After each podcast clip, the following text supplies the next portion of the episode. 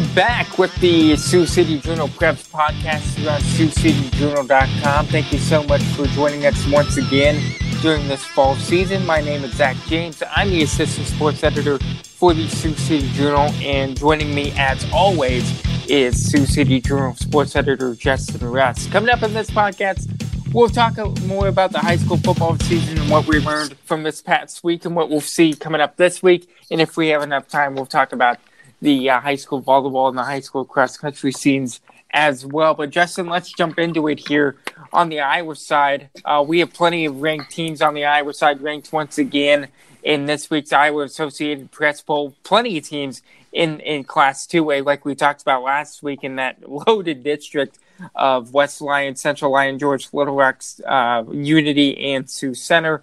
Um, I guess let's start there again. Oh, well, let's start with the Metro first, since the Metro we are in Sioux City uh, at all. Um, some good weeks out of, out of the Metro. Uh, I think some teams started to learn who they were. What were some of your biggest takeaways in terms of the Metro high school football scene from last week? Welcome in. Uh, well, I'll start with Sergeant Bluff Luton. Um, they picked up a nice one over yes. Rock Valley. That's a team, you know, we didn't know what to. Boyden Rock Valley had been a bit down coming into it, and they showed a lot of fight in that. And that's good. Uh, you know, Cody, Cody Noble did run well, which we thought. Um, passing was a little erratic, but not awful. So um, Sergeant Bluff was able to run on them, though. That was the key yeah. thing too. And then they got the then they got the late score from Tyler Smith there too. So we we saw a lot of maturity out of Tyler Smith to know to make uh-huh. that call to run into the end zone for that to make the read off that. And then we saw Caden Helt run all over the place. Uh, four big long runs, showing he is a he is a major major uh, running back player in, in, not only this area but in 4A. Yeah, I'm sorry, 3A. So that was a big one for Sergeant Bluff. Uh, um, you know that kind of nice win to get things going. Um, and such. We'll we'll see how they keep it up. I think the defense needs a little little bit of work yet. Thirty five points against Boyden Hull Rock Valley is a lot of points, um, especially to a Boyden Hull Rock Valley team that um, had hadn't scored uh, had had twenty total points coming into the game. And granted, that is against West Lyon and Western Christian, but that's kind of where Sergeant Bluff's defense wants to be too. Is is to those two levels those two schools. So they've got Le Mars, they got Storm Lake the next two weeks for the for rivalry game with Heelan. So this week against Le Mars is a get right game for the defense against an offense that is clearly struggling for Le Mars right now. Yeah, I was at the game on Friday night between the Nighthawks and the Warriors, and that was such a fun game to be at, even in the rain. I think the rain had a little bit to do with it, but just seeing Caden Helt do what he was doing, uh, running for 265 rushing net yards, and then having a couple late big receptions to help that final drive. Helt was just explosive, and and he talked about that in this week's Metro Athlete of the Week story, and saying I, I thought it was interesting how he talked about how the game is slowing down for him, and when the game slows down for you, no matter what sport, football, basketball, baseball, when the game slows down for you, things come I don't necessarily want to say easier, but things things are less difficult.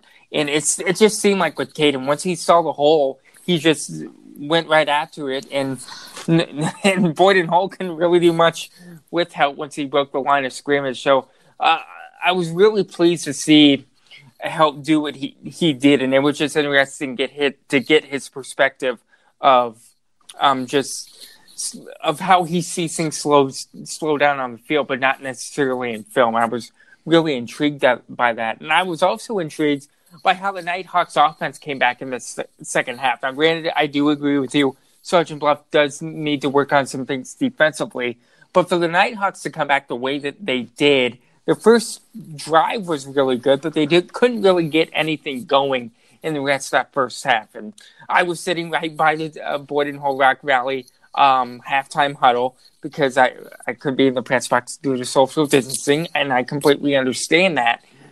But being next to the Nighthawks huddle, I wanted to pat, pat up and play, and I didn't even play high school football.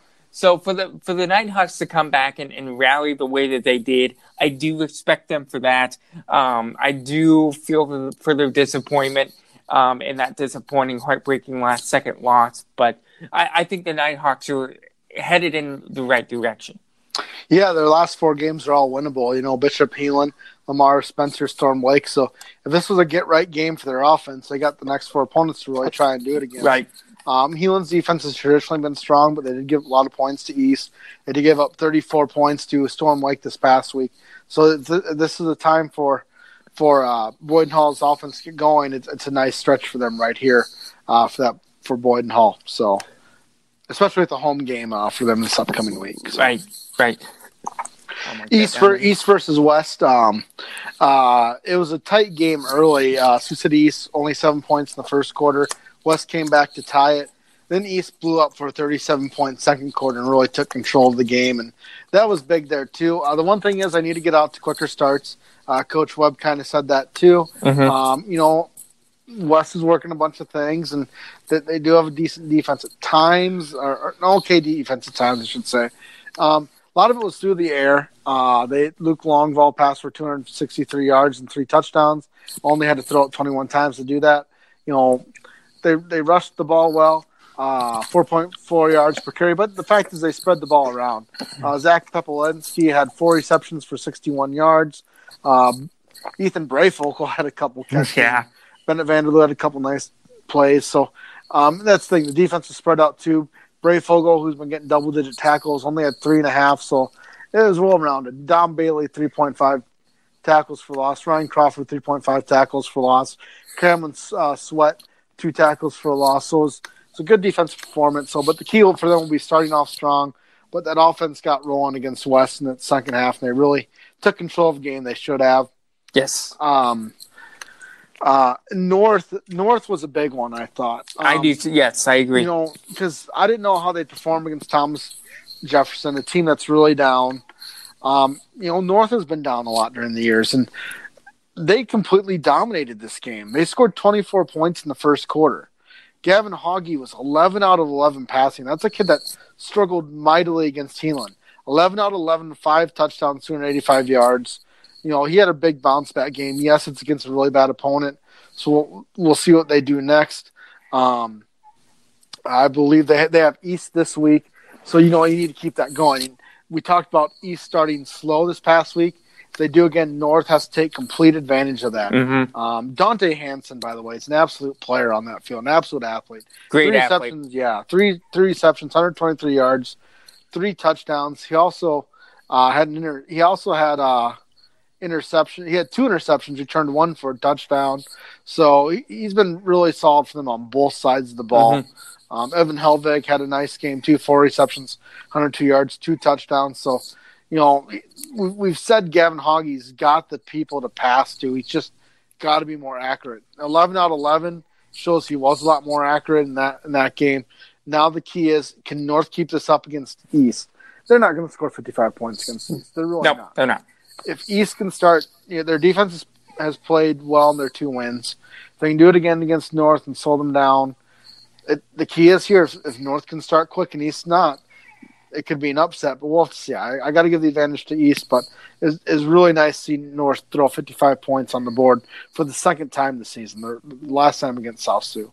Yeah, just bouncing back on Dante for a second. I think he's going to have a great senior year uh, at North. He's he's off to a great start this year in football. I can see him being the leading scorer in basketball so far, and then I think he's going to be great as a center fielder for the Stars in the summer. So I do see a lot of good things out of uh, Dante coming up this summer. Another good team who had a nice bounce back win uh, over the week last week was Dakota Valley. They beat Milbank forty-eight to fourteen. Kobe June had a big long touchdown run that kind of set the tone for the Panthers last week. And Justin, that was hu- huge for the Panthers to get just a win on the schedule. Really tough schedule, but they had to get a win to keep some momentum going. They really didn't to have for Kobe June to have that big first play. He had a he had a big game in general, um, but for that first play, he's their biggest playmaker uh, for them, and and he really got rolling. And the defense played perhaps its best game right there. Yes, the first two teams they played are really good. Madison's ranked number two in 11A. Yankton, yes, Yankton plowed over Dakota Valley. Guess what? They're ranked in 11 double it. Double I'm to guess one or two. They are number one after they upset Pierre this past week. All right. So those are two juggernauts right there. So it was a much needed bounce back game. Milbank's a good team. They came in two and one, And Kobe June got that play right away, the first play from scrimmage, and he goes off to the races. He's a big time playmaker. This is going to be a huge spark for Dakota Valley going forward. It's still a tough schedule, but I don't know if it gets much tougher than facing Madison and Yankton to start the season. No. So, so if they if they can bounce back from this this Milbank win and carry that over, I just it always felt they were better than those two losses, and and I think they got something really rolling this past week. You know, you can never count Jeff's teams out. So, Nope. like I said, you're going to roll behind Kobe June. That's going to open up a lot for you. The defense played so well this week. Uh, that, that was, I think it was a shutout. So Dakota Valley, huge bounce back, especially that. Like I said, that defense, the offenses they've been playing the first two weeks, they didn't really get. I think they gave up 22 to, to Madison, so they didn't give up a huge amount of points. So, so the defense to have that type of game after 51 points against Yankton, it showed the confidence was still there. Showed that they still had the, the, the playmaking ability.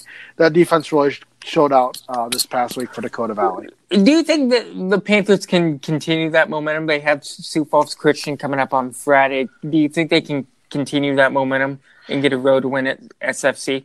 It'll be interesting. That'll be a tight game, like it always has been between those two teams. So I think I think that'll be a close game. I, I think I think we saw what what Dakota Valley is this past week, how good they are. I just think they ran into two buzz saws the first two weeks. Yes, I agree. I agree, and hopefully they can they can turn the table here as we head to through September and into October. Now let's uh, well let's do a quick hit on South Sioux. Let's give them a, a little bit of a shout out. They're You can't you can't fall behind thirty five nothing. That's true. That's That's, true. that's, that's there, and, and and you know that, that's what I gotta say about that. They they they, they kept going, they kept scoring, but you can't fall behind thirty five nothing. They're never really in that game. Um, need to have a much better start to the game than that. You know, Mhm. it, it was it was it was a really bad start for South Sioux. And that, that's kind of it's kind of the thing. Which they're they're two and two, or they're they're yeah they're one and they're one and three now. They they really have to find ways to to get better, just to flat out get better. And, and I, I don't I don't know what it is there, but you can't fall behind thirty five nothing. Yep. So um, Bishop Heelan loses 34-24 to Storm Lake. Storm Lake had a big second half in this in this game. They scored 28 points in the second half. Um, Nathan Favors, the numbers look okay of 14 20 for 23, 190 yards and a touchdown, but the offense wasn't there in the second half, so something mm-hmm. wasn't clicking. They couldn't sustain drives, so so something was there. It's 13.6 yards per carry, so the question is what wasn't clicking. So Devon Devon A. West rushed for 5.3 yards per carry, so they had 14 points in the second half, but seven of those points in the fourth quarter came when they were behind big. So I don't know what wasn't clicking for them in that game offensively. The stats look fine, which makes the, the stats look fine, but they couldn't sustain drives. Well, they couldn't finish off. Excuse me, couldn't finish off drives. Is what was happening. Mm-hmm. Carter Whelan, another big game, three sacks, four tackles for losses. Braden Pratt, seven and a half tackles. So, you know, the, the stats look good. They really do. But after that, the, the stats look good, but they gave up 34 points on defense, and they only had 17. They fell behind. They're down uh, big in this one in the second half, so the stats look fine, but you know they must not have been able to keep drives going um, and such, or, or there's turnovers. So something wasn't clicking in, in this game against Storm Lake, which they desperately needed. Storm Lake's now one and two, so the Crusaders have a big bounce back game this week against Boyden Hull Rock Valley against a team that also needs a big bounce back in Boyden Hull. Yep. So Yep. uh, we'll see how how Heelan responds in week. You're listening to the SCJ Preps podcast here on SiouxCityJournal.com. I'm Zach James. He's Justin Rust. We're going through now the area uh, teams coming up from last week and this week going into the Siouxland now. And Justin, let's just jump back into that big 2A District 1 mix there. We've got four ranked teams. West Lyon at third this week in the Associated Press poll. Central Lyon, George Little Rock is fourth. I should mention both the Wildcats and Lions both did receive a first place vote. Um, we're both voters. I did not vote uh, the Wildcats or the Lions in first place, but someone obviously did in the state. Sioux Center is six at three and zero, and Unity Christian is two and one, sitting in ninth place ahead, uh, sitting between Link- Estherville Lincoln Central at eighth and Monticello at tenth. Um, I'll, I'll ask you, Justin, who did you pick in your Class Two A poll for for number one there? Uh, I picked. I went with uh, Williamsburg, PCM, West Lyon, Central Lyon, George Little Rock, Waukon, Unity, Sioux Center, Garner, Hayfield, Ventura, Estherville, Lincoln Central, and West Marshall.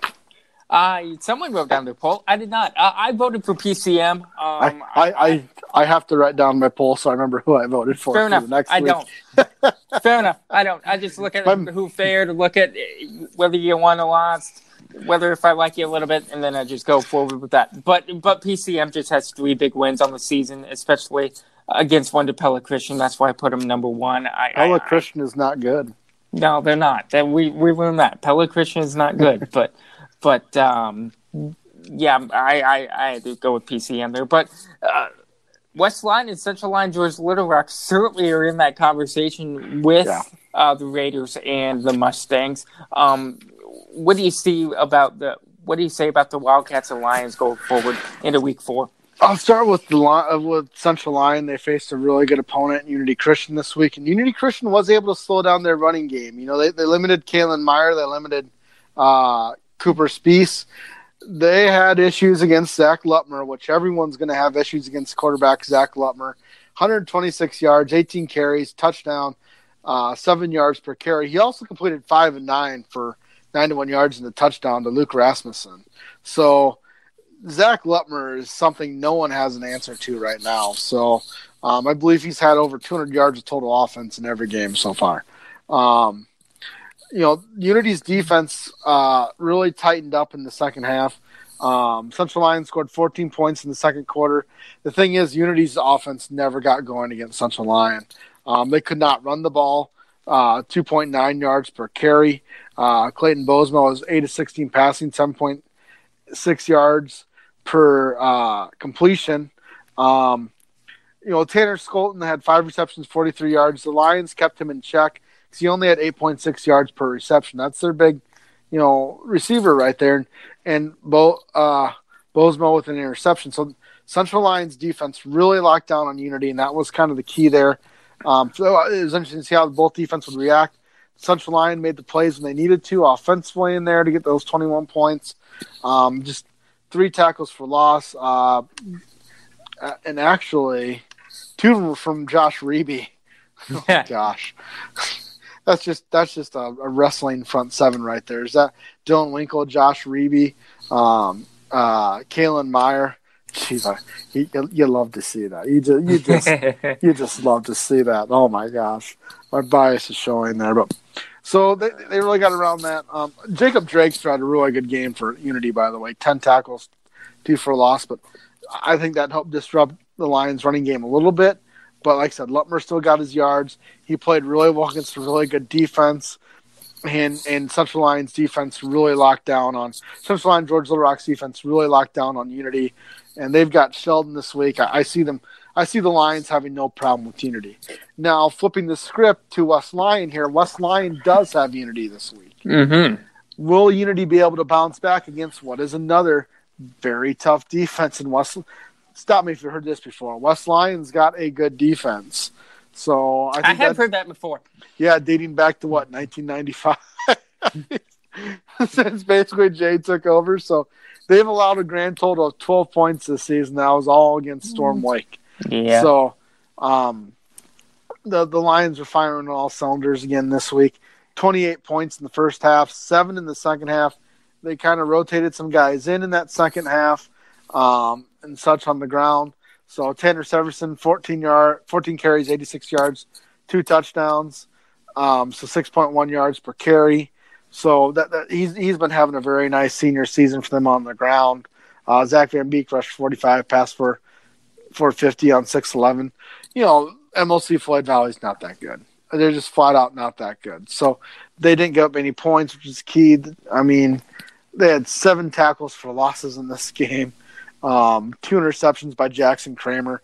Jackson Kramer is playing so well in that defensive backfield that I don't know how Clayton Balsma is going to be able to. I, I, would imagine Jackson Kramer is the one you see on Tanner uh, this week. Um, I, I, that's a really good matchup right there. That slows them down. I, once again, I, I think West Lions defense locks down. I don't know how Unity is going to get the points here. But I'm interested to see how many points West Lions scores this week, just like Central Lyon, George Little Rock against Unity. So I, I really feel that their Unity is facing the cream of the crop right now. Yeah. Uh, maybe in two A, to be honest. You know, if there's somehow we get a Central Lyon, George Little Rock, West Lyon, you know, late season game, late postseason game. We're already Right. getting late season with the Beef Bowl, but uh, this this could be West Sioux and West Lyon all over again. To be honest, from last year, just just a class up. So, uh, so for Unity, it's a tough stress. I, I I think it was good. Unity held Central Lyon, George Little Rock to 21 points. We'll see how their defense plays against a, a tough but not as potent offense of West Lions this week. I just want to play devil's advocate for a second. So, say the pandemic isn't happening right now and the old playoff rules are in place with the OIPI and things like that. Would Unity be a playoff team since Yes. you're facing the cream of the crop in, in 2A? Yes, I really do because I think their two losses would be to Central Lyon, Georgia Rock, and West Lyon. I think they'd, they'd easily beat Sheldon, they'd easily beat MOC Floyd Valley, and I think they'd beat Sioux Center. And yes, they would have had a tough non-conference, but even if they have, take a loss in the non-conference, that's three losses there in the playoffs, I believe. Yep. And So that- thankfully, yeah, thankfully, I- the playoffs, everyone gets in the playoffs this year. So thankfully, the the uh, Knights don't have to worry about that necessarily. But but I, I just think of Knights are in that position, kind of like where it was last year with Western, West Sioux, West Lyon, those schools, where it was just a, a, a loaded It's, district. it's the same thing, so that's why you Yeah. see that. So, so that's the thing. Sioux Center would be the team at risk, I believe, but I, I can't remember what their non-conference is going to be. And speaking of Sioux Center, they rolled over Sheldon 41-18. This is where you wanted to see the offense perform and the offense perform. Zachary Rosenboom, 117 yards, two touchdowns. Matthew Baumgars, 160 yards, two touchdowns. They needed offense outside Zachary Rosenboom in this one, who did pass for two touchdowns and 97 yards on only four pass attempts. But this is a weak Sheldon team, so it it was what Sioux Center was supposed to do on this. What's a little concerning is the 18 points they gave up. and They're all on the ground, but they only allowed 2.5 yards per carry. So basically, Ca- Caleb Ackerman found Ty Sudbeck a few times that they got the ball moving a bit in there. But uh, offensively, this is what you needed to see out of Sioux Center. Now it's sustaining that offense because I believe they have MOC Floyd Valley this week. Yes, they have MOC Floyd Valley. So you need to see another. You need to see back to back offense performances. That offense needs to get going. 'Cause like I said, their end of the season is Central Lyon, George Little Rock, West Lyon, and Unity Christian. So they need to get consistency out of this offense. Is what they need to in these these two games uh, going in there. So it was good to see Matthew Baumgars uh, run for what he did um, to take some of the pressure off Zachary Rosenboom. Yep. Moving on to Class 1A now. Uh, only one ranked team in the top 10 in OABCIG. They're number one with 131 media points. They were number one last week as well. They had 11 of the 14 first place votes. I did vote the OABCIG number one. Justin, I'm sure you did too. I did not. Um, oh, you didn't? Well, let's get into that. Who'd you vote for, Van Meter or South Central Calhoun? Uh, South Central Calhoun, then Van Meter. Okay. You want to expel on that a little? Yeah, uh, they've played some good opponents. Don't get me wrong. Um, they, they've they've had the tougher schedule than OABCIG, and OABCIG is going to be in that kind of. They're still working through some things. As much as we want to praise OABCIG, we really should. They still have some issues on the line and such. They need to need to get out, and those are two good team. Those are two teams with good defensive lines right there. So OABCIG just needs to keep doing what they're doing because they weren't even ranked for, for a good portion of last year to be to be honest. So because you got Underwood at number four for me.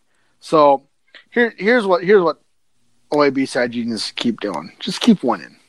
Just keep winning big. You know they've got East Sac, they got MVA. Then get ready. There's that they're at Underwood on the on the second. So that's the game that I'm really looking forward to. That's gonna be a team with a tough defense, a tough front line on the road against an OABCIG team that keeps getting better on the line, keeps getting better on defense.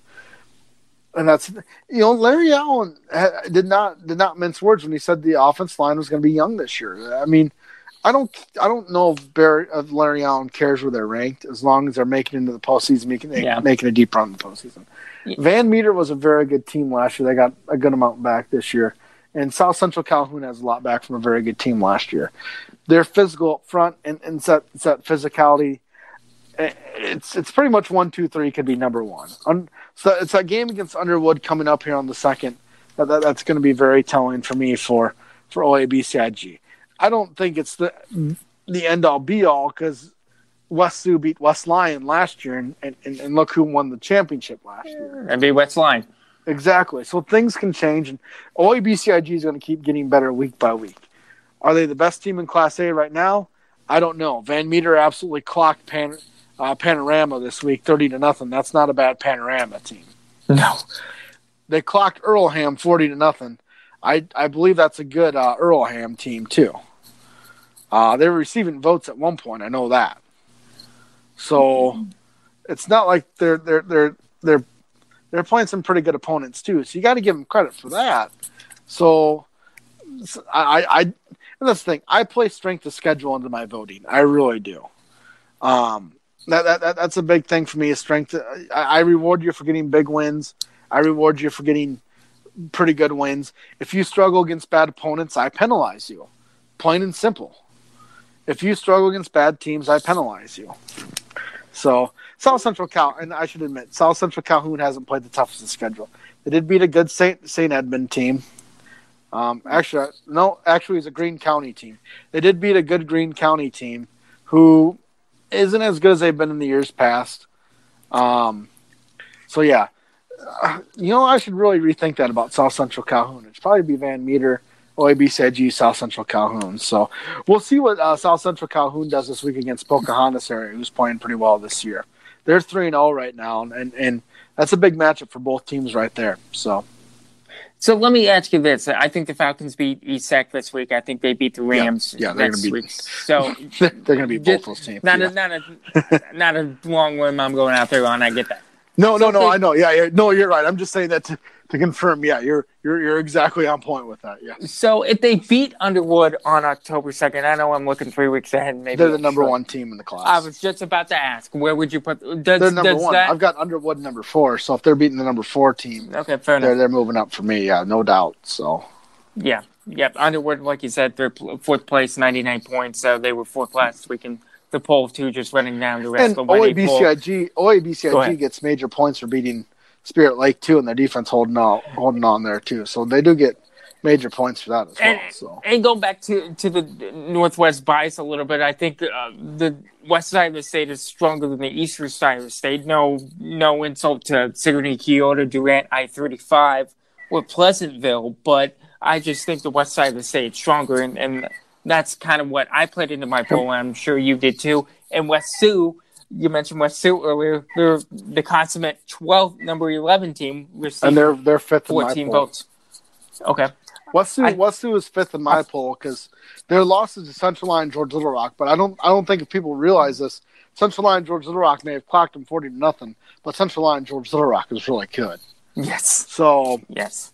Uh, what did West Sioux do this week? Um, they they played a good Sioux Central team. What? Oh, they blasted them 49 to 16. So that's a good Sioux Central team, mm-hmm. and they blanked them in the first half, twenty-one nothing in the first half. So, um, I, I, thought I thought uh, West Sioux had a really good performance this past week against Sioux Central, um, running for six point six yards per carry. Wiggins was nine of uh, fifteen passing, three touchdowns. Um, Blake Van Valeugen, four receptions, 120 yards, two touchdowns, and the defense played really well. Brady Lynott fumble recovery. Carter Boltman, fumble recovery. They had four sacks this week. Carter Boltman up front. That's a sophomore in Carter Boltman, by the mm-hmm. way. So I thought West Sioux had a very good performance last week. So and you rewarded them for it. I exactly. I rewarded them for it, and I just don't. I just don't feel that I, I those top four teams, the South Central Calhoun, Van Meter, OABCIG, Underwood. I feel are so far above the rest of that class in Class One A right now. That's that's nothing against other teams like South Hamilton and Pleasantville and uh, Sigourney, Keota, um, and such. Who I actually was voting for Pleasantville last week before their big win against Mount Ayr, by the way. Yeah. So, um, that's another tough game for West Sioux this week. They've got Western Christian at home, so that's another telling game. Yes, the record isn't there for Western Christian, but their defense is. Trust me on that one. Um, you know their, their defense is. So we'll see what West Sioux does against Western Christian's defense. That's turning into a bit of rivalry there between West Sioux and Western Christian. Moving on to Class A now, as we break down the prep football poll from this week. Nobody in the top 10 in our coverage area, but we do have one team receiving votes, and that's Woodbury Central. Um, Woodbury Central is is I don't think they're as good of a team as they were last year, but they're progressing in the same types of ways as they were last year. It was a it was a nice win for them against IKM Manning. They're really living by their defense right now, though. They really are living by their defense. The offensive stats aren't aren't that impressive. Um, Jace Maker, 16 of 32, another below five, 50% game. No interceptions, though, and two touchdowns. They didn't run for very many yards. IKM Manning is, is better than their own own three record, but uh, the offense just isn't there right now. It's it's Maker to, to Bo Klingensmith, and that seems to be the offense. That defense, though, three sacks this week. Max mm-hmm. Hill, Ty Dennison, Warren Smith, nine tackles for losses, five by Gage uh, who just has such a good eye for the football. So um, it'll be tough to see what they do this week because they're they, they really need to find some offense if they're going to make a deep run in the postseason. Their run's not going to last that long. Uh, let's be honest; they really need to get that offense going, whether it's up front or whether it's Jace being a little bit off. He doesn't have the weapons he had last year, to be completely honest. But we'll we'll, we'll see. We'll see if they can get something going offensively. Their game against uh, Woodbury, uh, against uh, Westwood, which I thought was going to be a very telling game for both teams. That game got uh, got canceled because of COVID 19 mm-hmm. Woodbury, that's on Westwood side. Uh, Woodbury Central is looking for a team right now because the week after that they face Logan Magnolia, who is ranked right now. I've got Logan Magnolia ranked six. That's going to be a very tough game for, for Woodbury Central. Just as tough as that Unity Christian game was a couple weeks ago, where where their offense got exposed against Unity. Yeah, it's unfortunate that that Westwood Woodbury Central game got canceled due to COVID, but that's just the way things are nowadays. Like, if if someone has tested positive, and we've talked about this both on and off the air before, you gotta take the precautions that you need to. And I do respect the teams that have been honest about this and and taken the virus seriously. And obviously, Woodbury and West uh, Woodbury and uh, Westwood have done that this week. Yep. So. Yep. Yep. Um, looking at eight man, Remsen didn't play this week, so this was supposed to be their game against Siouxland Christian. So they, they did not get a play this past week. Um, Newell-Fonda did, um, and they absolutely ruled this week against West Bend Mallard, fifty-five nothing. That offense is just so powerful right now. Mm-hmm. Once again, West Bend Mallard is one and two, so it, it, will be nice to see what happens with Newell-Fonda when they play. I mean, that was a really nice one against Harris Lake Park to start the season, but you know they've got Woodbine this week. Um, they, they, they, this was supposed to be soon. Um, I believe this was supposed to be Siouxland Christian Week for them. I think you're and right. So that got canceled. Now they got a 3 0 Woodbine team. This is the game I kind of want to see Woodbine and Newell-Fonda. I'm granted, actually, I want to see uh, Newell-Fonda versus Remsen St. Mary's, so yes. I, should, I should specify that. But this is the game you want to see just because Woodbine is 3 0. Uh, how are they going to challenge Newell-Fonda? Will Woodbine be able to slow down that that Newell-Fonda offense. Uh, what will Newell-Fonda's defense do against uh, a team that, that's able to score a bit? Um, so it's a very telling game for, for Newell-Fonda this week. Mm-hmm. I, will, I, will, point out Harris Lake Park did come away with a 21 nothing win uh, over Kingsley Pierson this past week.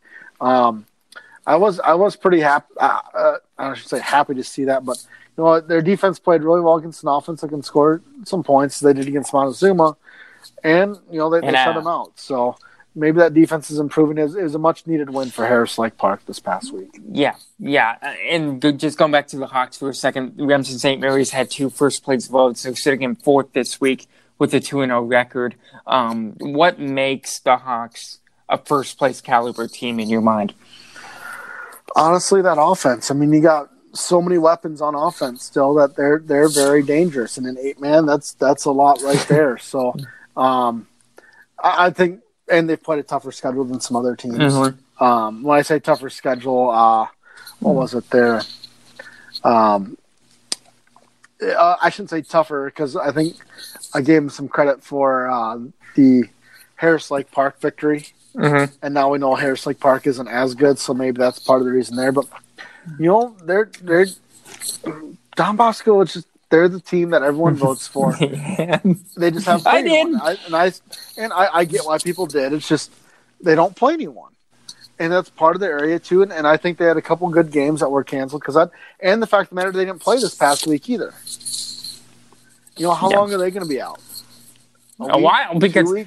Well, a while because they Northeast Iowa doesn't have very many eight man teams up no, there. yeah, they don't have. They they've got enough eight man teams up there, but the fact is the matter, the COVID test is on their end, from what I believe. Oh, okay. So so how how long are they going to be without games? Yeah. Is Don Bosco going to play this week?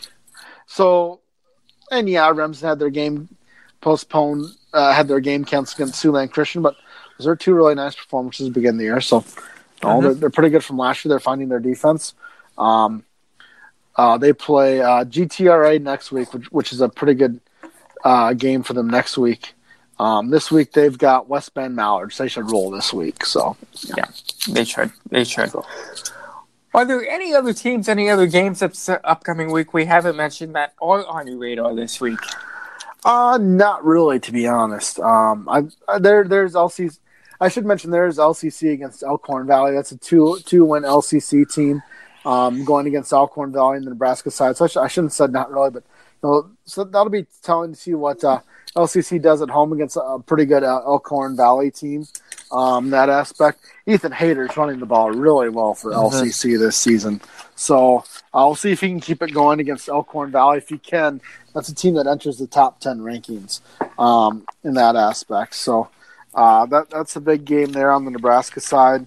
Um, Plainview is uh, facing Hartington Newcastle. However, Hartington Newcastle has had to uh, postpone, has had to cancel the last two games because of COVID. So, uh, if Hartington Newcastle does play this week, how do they bounce back after two weeks off? They had a good first game, so we'll see if they can bounce back here uh, against Plainview this week. All right. You're listening to this SCJ Preps podcast here on SiouxCityJournal.com. I'm Zach James. He's Justin Rust. And just as a reminder, make sure to check out SiouxCityJournal.com to check out past stories, photos, photo galleries, anything you want to see from what's been going on in the fall. Uh, make sure to check out SiouxCityJournal.com. And don't forget to check out the e-edition on Mondays and Tuesdays. Uh, we, we aren't going away on Mondays and Tuesdays. Even though there's no print product, we aren't going away on Mondays and Tuesdays. We're still providing you um, high quality content on the sports side on those days. Now let's jump over to the volleyball side. And uh, Justin, you were at a pretty good match on Tuesday night between Unity and Gehlen. Both teams are ranked in the top 10, both in different classes, but both teams still ranked in the top 10. Let's start there since you were there uh, most recently on Tuesday night. Unity uh, had a big first set that kind of set the tone in sweeping the Jays at home on Tuesday night. Uh, Where would, would you? uh, What are your biggest takeaways besides that first set from that match on Tuesday night? Um, Unity's had a really good last few days. They went to the uh, Sioux County tournament. They beat MOC Floyd Valley to start. Lost to Sioux Falls Christian. Lost to Western Christian. Beat Boyden Hull, Rock Valley. Beat Sioux Center. Three and two day for Unity, which which was really good. Then you come in and beat a both teams. All three, of those teams were ranked. Then you come in and beat a ranked Gehlen Catholic team that, that went to the state tournament last year. Unity did this all without Janie Schoonhoven, probably their top attacker. Her sister Gracie could could go up for that, but everyone's kind of focusing on her right now. Janie Schoonhoven, a very good attacker, if not their best attacker, and she's really good in the back row. So you take that out of the equation. She's had to quarantine for COVID nineteen. Then you take Josie uh, Blyle out, who's had to quarantine for COVID nineteen, and Lucy Zilstra, who would have played on the right side this year. So now, so now you're losing two key back row players. You're you're putting in two players in the back row, Cassidy Deckers and Ki- uh, Kaya Wassinger in the back row that that wouldn't wouldn't be playing on a regular basis. Janie Schoonhoven's playing in the back row, of course. Jenna Bauman's been playing a little bit more in the back row uh, when she's serving. So, so you have basically an almost entirely new back row back there, and so that's made the passing a little inconsistent. But they're able to get enough down where the offense has been good enough to win these matches. Yes, all the focus is on Jane on Gracie Schoonhoven, who's very, very good. But you needed more, and tonight you saw that on Tyra Sweetman. You saw it out of Daisy Dreesen. They got some big kills. Jenna Bauman got some big kills. And that's saying a lot considering Gracie and Janie were the two coming back this season. They lost their, their third attacker, uh, Micah Bla- Blyle, from um, to graduation. So they really need that third one to step up, and they didn't know if it would be Zylstra, Sweetman. Sweetman only played in a, a handful of sets last year. So you didn't know if that'd be uh, Bose Muscle or, uh, or Bauman. And to see them step up offensively that way, and then after winning that first set, coming back, Tyra Sweetman had a great end of that first set. She she really stepped up. This could be the beginning of something for her. She's only a sophomore, so if Unity, it's very telling for Unity to get these ranked wins without without Janie Schoonhoven because that's a huge piece of that team, folks. So I, I think they've really earned that number four ranking in in Class 3A, and when they get Janie Schoonhoven back, this is a team that could compete for the title. And I was just about to say, when Janie comes back, do you think she can met, get back into the mix and match early enough so that there's no there's no um, lots of lots of pace, lots of you know where I'm getting at. Not, not yeah, she's gonna she's gonna slide right in. There may be a little bit of rust, but it'll all be ready to go by the postseason. I, I think Unity is an absolute team that can contend for the state title this year. Yeah, Unity is ranked fourth in Class 2A in last week's poll behind in Class 2A behind Mount Vernon, Osage, and Clarion Goldfield Dows. Now let's we'll get back to 3A. We'll talk about Sioux Center here in, in MOC Floyd Valley here in a little bit, but let's start at the top with Class 1A uh, rankings from last week. Or um, we we can go from the Metro and work their way down. Yeah, Sergeant, yeah let's Sergeant do Bluff, that. Let's do that. Let's do Sergeant that. Bluff Luton got a huge win over over Western Christian last week. I cannot understate how big of a win that was for for Sergeant Bluff Luton because Western Christian there is that pressure. They are working a number of new girls in too, but it's Western Christians. You always expect them to be contending for a state title, and they will contend for a state title in Class 2A this year. Um, but Sergeant Bluff Luton was such a big match because they're the ones that pulled out the win. They had enough offense to get by. It was their back row that played so well. Mia, Mia Gamet played so well in that back row. Uh, as, as Tammy Verbeek said, she did not. Mia did not let a ball ball drop back there. So that was huge for Sergeant Bluff Luton. It really showed they are deserving of their top five ranking in Class 4A. Um, this is a team that they may have their bumps here and there, but they're, they're usually going to pull it out. I mean, their one loss this year is to MOC Floyd Valley. Since then, they've knocked off North in four. That's an improved North team. They knocked off Western Christian in four. North did get another set against them at, at the Le Mars tournament this weekend, but they, they hung on to get that one. They swept Gehlen Catholic. They handled Le Mars quite easily, and of course they handled uh, West. So they do have the big match next Tuesday at, at Council Bluffs Abe Lincoln, who I don't believe is as good as they've been in the past years. So, um, so Sergeant Bluff Luton to get that win over Western Christian, that's going to keep feeding the confidence of some of these these new attackers in there. This offense is, is I'm not going to say it's as dangerous as it was last year with Kenzie Foley, but Emma Salker is really. Renee Winkle is probably not going to be happy with me saying this, but I really think Emma Salker is a bona fide number one attacker, superstar, number one attacker. Renee's saying they don't have that Kenzie Fuller. I, I think they've got an Emma Salker, who I think is going to be just dangerous. Had 20 kills against Western Christian. She is a player. She played in the national tournament this year. Emma Salker is going to be that that that next big attacker in this area. Um, I, I, think she's the one you build the offense around. They got two nice pieces, and very nice pieces, Michaela Grody and Addie Mosier to go to mm-hmm. go along with Lens too. And Isabel Lens has made progression from last year in that middle. So they got four people that can attack.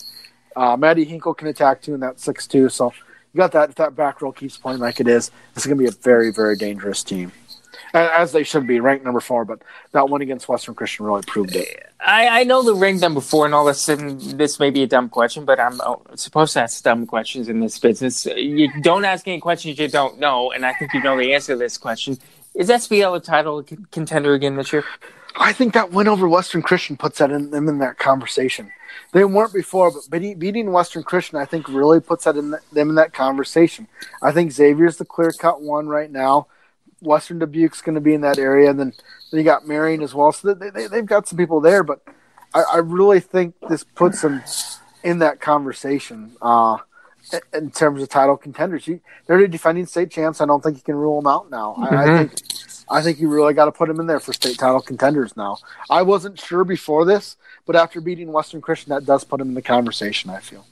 All right, staying in the Metro, let's stay. Let's stick with the Heelan. They're they're four and five overall, but they're three zero oh in the Missouri Valley.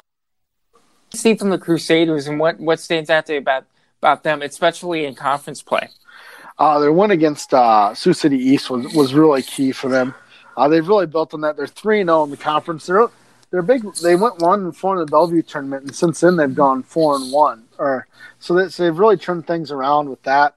Um, it's really hard to find scores for them because for some reason their their their varsity balance doesn't work that well. But they're they're, they're getting good offensive performances, um, and such from from uh, Avery Nelson and, and Grace Nelson. Uh, Avery Nelson has 57 kills this year. She, she's really playing well. Uh, Ellie Gangler's uh, really getting the ball around uh, on that offense. So, um, blocking wise too, Grace and Avery Nelson have really teamed up well. That net with Grace having uh, 26 blocks and Avery 25 blocks. Their blocks been big. They're getting good enough offense. I, have just been impressed with how with how they've bounced back um, since that that Bellevue tournament. Getting that win against East was was absolutely huge for them. Three 0 in the conference. So they, they've got a match next week against North coming up. They've got the CYO tournament this weekend on Sunday coming up. We'll see how they match up there and how they come out of that. Um, this could be a team that's that's a little bit more dangerous than what people thought. Lauren Probst is doing a very good job with that. Yes, she is. Yes, she is. Is, is Lauren kind of the front runner for just a Metro Coach of the Year if we if we did one of those, or is it still Renee? It's still Renee. Oh. Uh, to, to, to, lose what they, to lose what they did with Kenzie Foley and Ellie Sneller and and and and yeah, I'm, I'm missing someone there too. There, um, Renee Rogers. They lost a lot of offense. Emma was the one you knew was coming back Eh, that, that could provide offense. But for them to be playing the way they are right now, Renee Winkle would have to be my leader right there, with, with Lauren being kind of second. And maybe maybe the, the, the co-coaches at East. I need to see more out of East though. What what? Let's go there. Let's go with the Black Raiders next. What do you need to see out of these? It just seems. I don't want to say inconsistent. Maybe Jekyll and Hyde is a little. They're they're absolutely much. inconsistent. They're, they're they're absolutely inconsistent. I don't know what team we're getting out of them day in and day out. I, I just don't. You know, whether they drop a set here and there, whether it's you know that they, they they won in four tonight against Abraham Lincoln, who who is ranked right now. I think they drop out of the rankings. I think East might replace them, but they go five sets against Heelan, which was supposed to be down this year. So, to be honest, I, I, I just I need to see more out of East. I need to see more consistency. They're five and two. Um, their losses coming to MOC Floyd Valley in three, which which is not a bad loss at all. No. Um, they lost in five to Heelan, which wasn't anything, but they dropped a set to they dropped a set to South Sioux, and South Sioux is awful. South Sioux is absolutely awful. You cannot drop a set to South Sioux. So it's it's little things like that that show up. You know, they go three with North, and if they're as good as they say they are, they should. North is much improved, and we're going to get on them in a second. But yes, you know, their schedule isn't exactly scaring me either. They they're going to the Cherokee tournament. They get Siouxland Christian and Hinton, and we'll see who they get after that. But that's not much. They got Thomas Jefferson. They got the rematch against Heelan on the 26th. So that'll be telling what happens against Heelan. That's at the Sioux City tournament, the Sioux City East tournament, by the way, when they have Heelan again. They also have Sheldon. They got Council Bluffs, Abe Lincoln in that tournament. So we'll see how they do in that tournament um, and, and such there if they can keep it going. So. Give me quick hits on, on North and West. We'll talk about Dakota Valley here in a minute, obviously too. But but let's stay in the uh, city. There, we'll there, yeah. There's not much to say about. Suburbs. Yeah, there's not much to say about West right now. They've kind of regressed from what we saw from their early season winning in South Point Jefferson. They just got blasted by Sergeant Bluff tonight, so it, it's back to the drawing board. There, they're young. We'll see if they can get something going here, but they they kind of dropped off that radar. North is a team that I'm, I'm becoming more and more impressed with. Now, they they did go, I believe it was, um, they did lose to Cherokee last week in five. Lost to Sergeant Bluff in four. Lost uh, last week. They did beat Gehlen Catholic and they beat Le Mars in three. There's something there. They're they're they're quietly building. How good are they? That's that's yet to be seen. They're eleven and nine right now. Yeah. They're right in the middle of that miracle. but they've made the improvements they have last year. They're tough in the middle with Courtney Johnson and Madison Craighead. They're tough in the middle. Um, Olivia O'Brien's been making sure they she gets it to the middle. That's a girl with 1,000 career assists after tonight, so she can keep getting it to their two middles.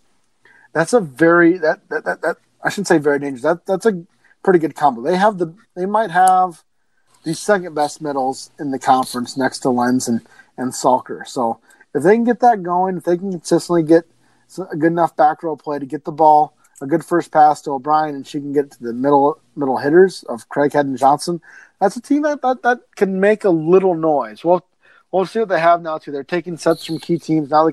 is getting over the hump and winning those. I think the match against Heelan is going to be very telling on Tuesday. Um, that's that's at Heelan. I think that's a very telling match for, for North and Heelan, for both North and for Heelan on that night. Yeah. Who needs that match more? I think Heelan needs that match more because they are Heelan. So if they want to show up their back that they're making a run, I think that's huge because that next night, even if North do, does lose to Heelan, they could always get a bounce back win against Lewis Central at the at the at the East invite the next week. So Lewis Central's a, a team that's ranked 14th. I mean, that's easier said than done. So Right. I think I think the big thing out of this might be it might be a little bit better for for Heelan to get the win than North right now because no one expected anything out of Heelan. I expected at least North to be better. If Heelan knocks off North, that's exactly the direction they need to be going in. So Yeah, and then obviously Dakota Valley's doing what they're doing Oh in North. Sioux City, um, beating a really good Sioux Falls Washington Yeah. team, one that has a lot of size and one that has a Louisville basketball commit uh, on its roster. And I was at that match on Saturday, and I was just impressed with the poise that the Panthers had. They could have fallen apart after they lost that first set, but I, Mary Miller just brought their girls together, had them come together and have a lot of poise to beat. Uh, Sioux Falls Washington on Saturday afternoon, and that's just the Dakota Valley team who that we're going to see for the rest of the year. That's just going to be a poised team, um, geared to go back to Rapid City for the state volleyball tournament and hopefully beat a Sioux Falls Christian team, hopefully in the title match. right now, I don't know. I mean, it's Dakota Valley, Sioux Falls Christian in Class A because that Sioux Falls Washington team moved up in the rankings, number three. They they they were coming off a win over then third ranked Watertown.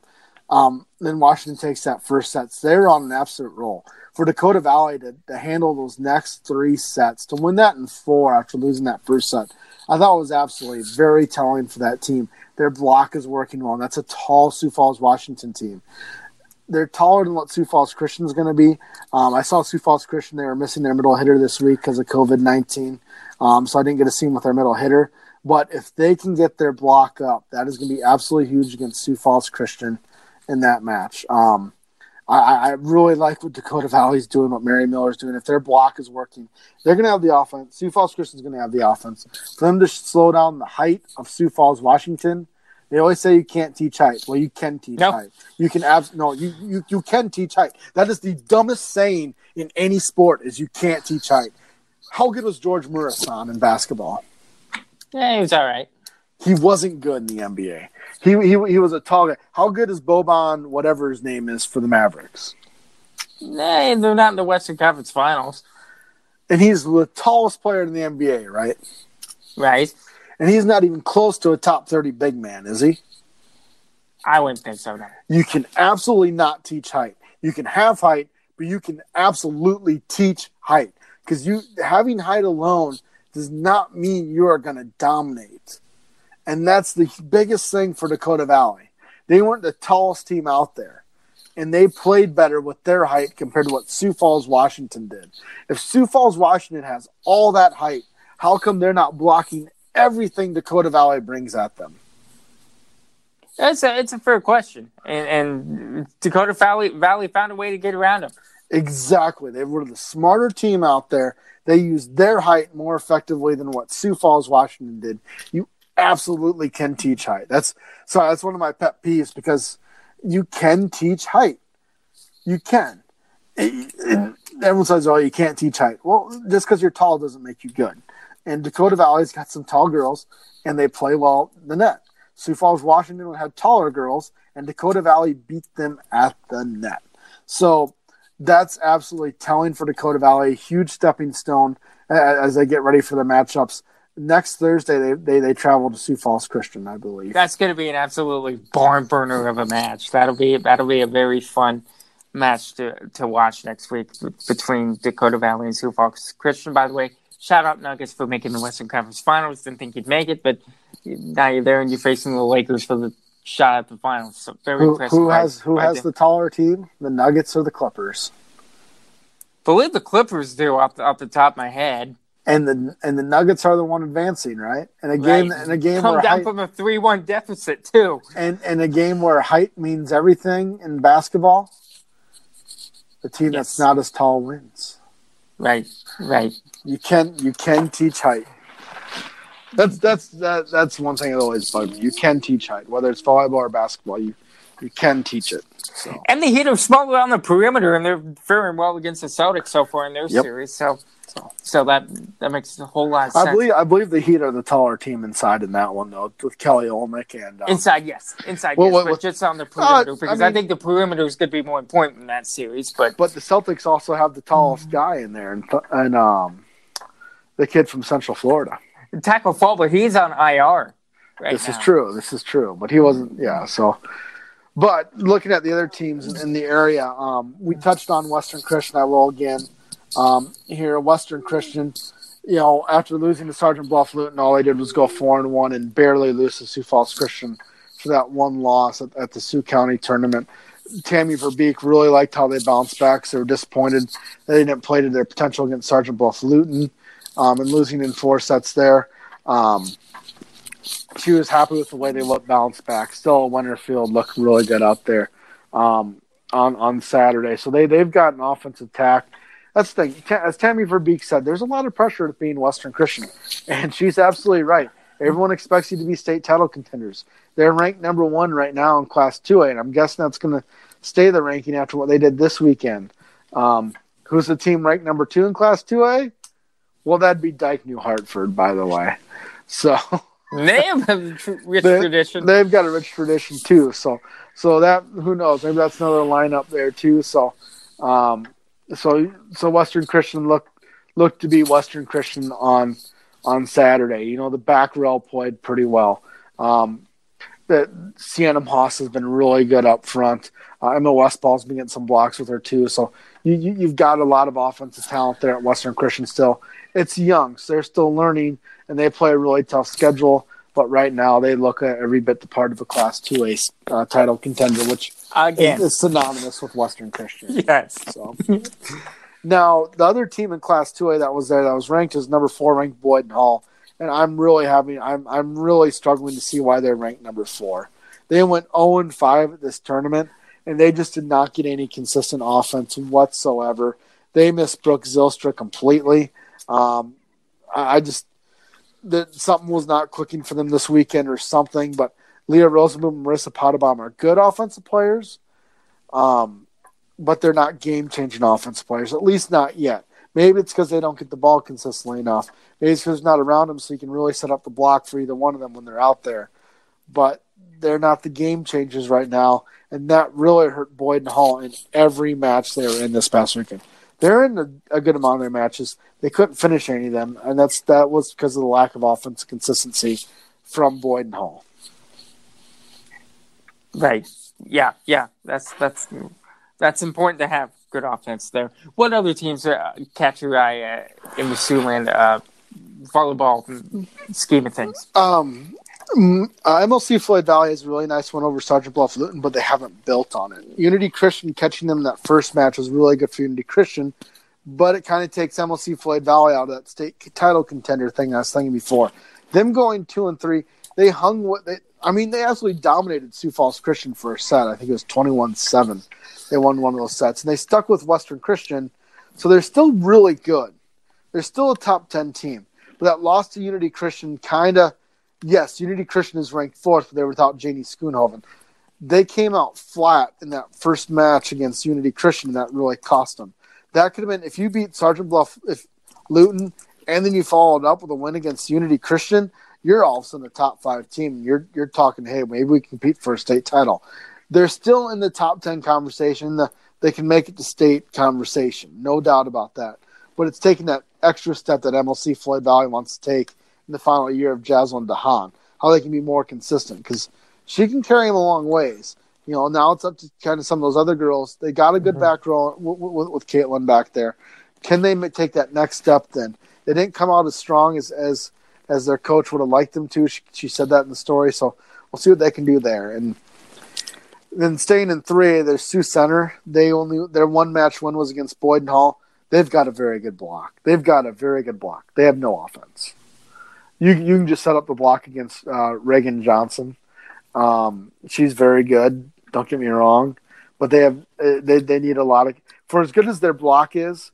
They and because they've got some height to go with that block, they can't get anything going on offense outside of her consistently it's all kind of her. I asked one of the college coaches there, it's really just Reagan Johnson for them, isn't it? And he said, absolutely.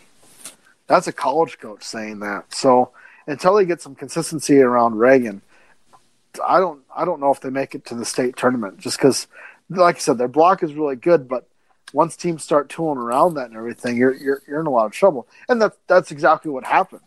Teams started tooling around that block. They started hitting around that block, going down line or wherever the block wasn't. And you know, it, it's a really good block, but it can't win every point for you. You're right, right.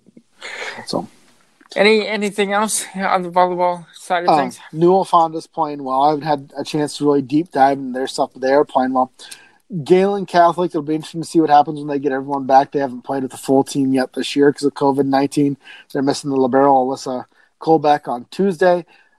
Honestly, even they have Colbeck back, I don't know if that it keeps them in a little closer.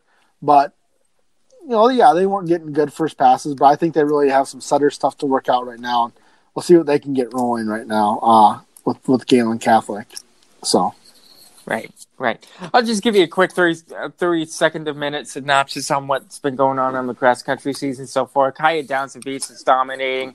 Um, I'm just eager to see if she can continue that uh, going into the postseason. I think she will. I think she's the clear cut conference champion. She might be the four regional champion too. Um, North boys are ranked second. Uh, Jason Bowers finally won his first race of the season last week, last Saturday, I believe. Uh, I don't remember where they were off the top of my head. Uh, Lewis Central is where yeah, Lewis Central. Yep, yep. Uh, they, they they run on Saturday at a really good meet in Pella called the Heartland mm-hmm. Classic down at Central. Uh, it's that, it's, it's hosted two, by run by like isn't that run by like Des Moines Rose or something? But yeah, it's at it's at Pella's really nice it, course. Yeah, it's a really nice course. at Central's course, uh, really nice meet, really nice, well run meet, like you said. Um, if they can finish top two, top three, I think they are in the conversation for a for a state team championship. I think the big key for the Stars there on Saturday is they just need to pack their number three through six. They just do. Will War and and Jason Bowers will do what they do on Saturday, but it just comes down to Gabe Nash, Bashana Gutima, um, Yaman Kifley, and I can't think remember their number six, uh, Colin Greenwell. It just comes down to those four guys just packing together up towards the front of the pack, and if they can, um, I think they can compete with Dubuque Hempstead um, in the 4A uh, scheme of things. But I do think John, I do think Dowling had something to say about that. I do think Cedar Falls had something to say about that. Small schools. Um, um, I will, I will, I will butt in here, but um, now Gabe Nash, he's only a sophomore, isn't he? I think, I believe so. Yes and his dad is David Nash, correct? Yes, it so is. I, I he, I, how how impressed have you been with him coming along? Because I don't remember hearing that name a lot last year. I believe Gabe has has come along a lot. Yes, last, year was, last year was the emergence of Will Lore, from what I from what I got from your your stuff out of North last year. Seems this year Gabe Nash could be could be a pretty big key for them, and of, of course it starts with, with with Will and, and, and Jason. Don't get me wrong; those two those two are really good. It was nice to see Jason pick up the first one I, I feel if Gabe Nash runs to his potential, that, that, that could be a big difference. I think I think with by the time maybe even next year too, because I think North is going to be extremely competitive next year too. With Jason being the with Jason being the main senior out of those top six, they do have three seniors on the team. Collins is senior too, if I remember correctly. But I think within the next year or two, I think Gabe can be a top twenty to top twenty-five runner in four A. I absolutely can. I, I think I think North will be competitive in the next couple years, team wise. I think Gabe Nash does have a lot to say about that. Absolutely. I think North has something to build. yes, they have they have all the chips on the table this year, but they do have a lot to build off of once the three uh, North seniors graduate this year. Absolutely. Uh, you mentioned the area teams. I know uh, Woodbury Central Kingsley Pierson is is, mm-hmm. is someone is a team you're really high on. I think you're yeah. right, right there too. I think I think they got two really good front runners there, and that, that could be huge for them. Yeah, Sarah Hammond is and Erica Kuntz are going to be two, their two main runners on um, that roster this year tonight on Tuesday night. Uh, they ran fairly well. Uh, Hammond led the pet with led WCKP uh, with an eighth place finish. Um, just looking at Sarah Putzi finished second for the team, and Mary Putzi and Erica Kuntz was fourth among the WCKP runners tonight. So there's a lot of depth. There's a lot of of, of the it, it, can interchange between that WCKP lineup, and that's kind of what you want to see. But they are running kind of in a pack this year. Um, all four girls win in the top 17 Tuesday night at their home courts in Moville. So that's good to see. Unity's going to be right there too. Unity girls have a new coach and Jake Beimer this year. That's going to be interesting to see what the Knights can do with some new leadership after Mark Cock um, kind of gra- uh, retired from his post. We're going to try and do a story on that in the next week and a half. And uh, yeah, it, the the Siouxland cross country scene is just as deep as it's the volleyball scene, and I'm eager to see what runners kind of emerge as we kind of turn the corner on the halfway point of the season. Yeah, it seems like the area cross country is taking a step forward. There's a lot of good yes, individuals. So, so I like I said, I'm really interested. I, I I'm really interested to see what they do against against North this year. Yep, or I do do do with North, the North boys what they do at state this year. Like I said, that that that, that run at Pella is going to be really telling for them. I, I think they got another good uh, meeting at so after that too.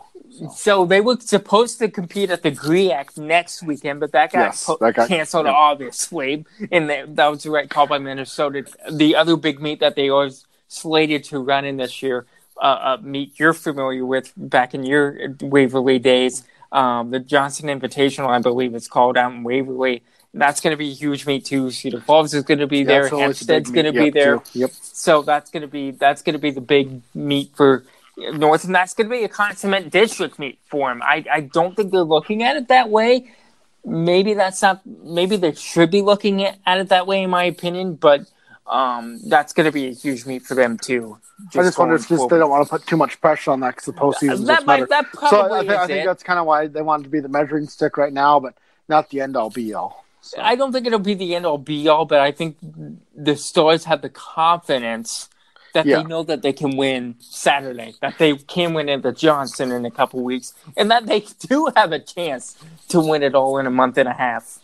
In into in I guess yeah, a month and a half in a month and a half in Fort Dodge, and that's all the time that they have. All the runners they have a month and a half to get to get everything put together, and that's plenty of time to to get things together. As long as you're in shape, thirty days is enough to get you maybe from uh, top 15, top 10 to getting into that on the Medalist podium uh, over in Fort Dodge. And obviously, and not to leave out the South Dakota and Nebraska runners, South Sioux has a couple good boys runners, and Vermillion boys, I think, have a shot to contend for the state title up there in South Dakota, too. So we'll have to keep an eye on them as uh, the leaves start to turn color here in the Siouxland. That'll do it for this edition of the SCJ Preps podcast here on SiouxCityJournal.com. For sports editor Justin Rust, this is assistant sports editor Zach James. Thanks for sticking with us through this hour plus, and we'll talk to you next time.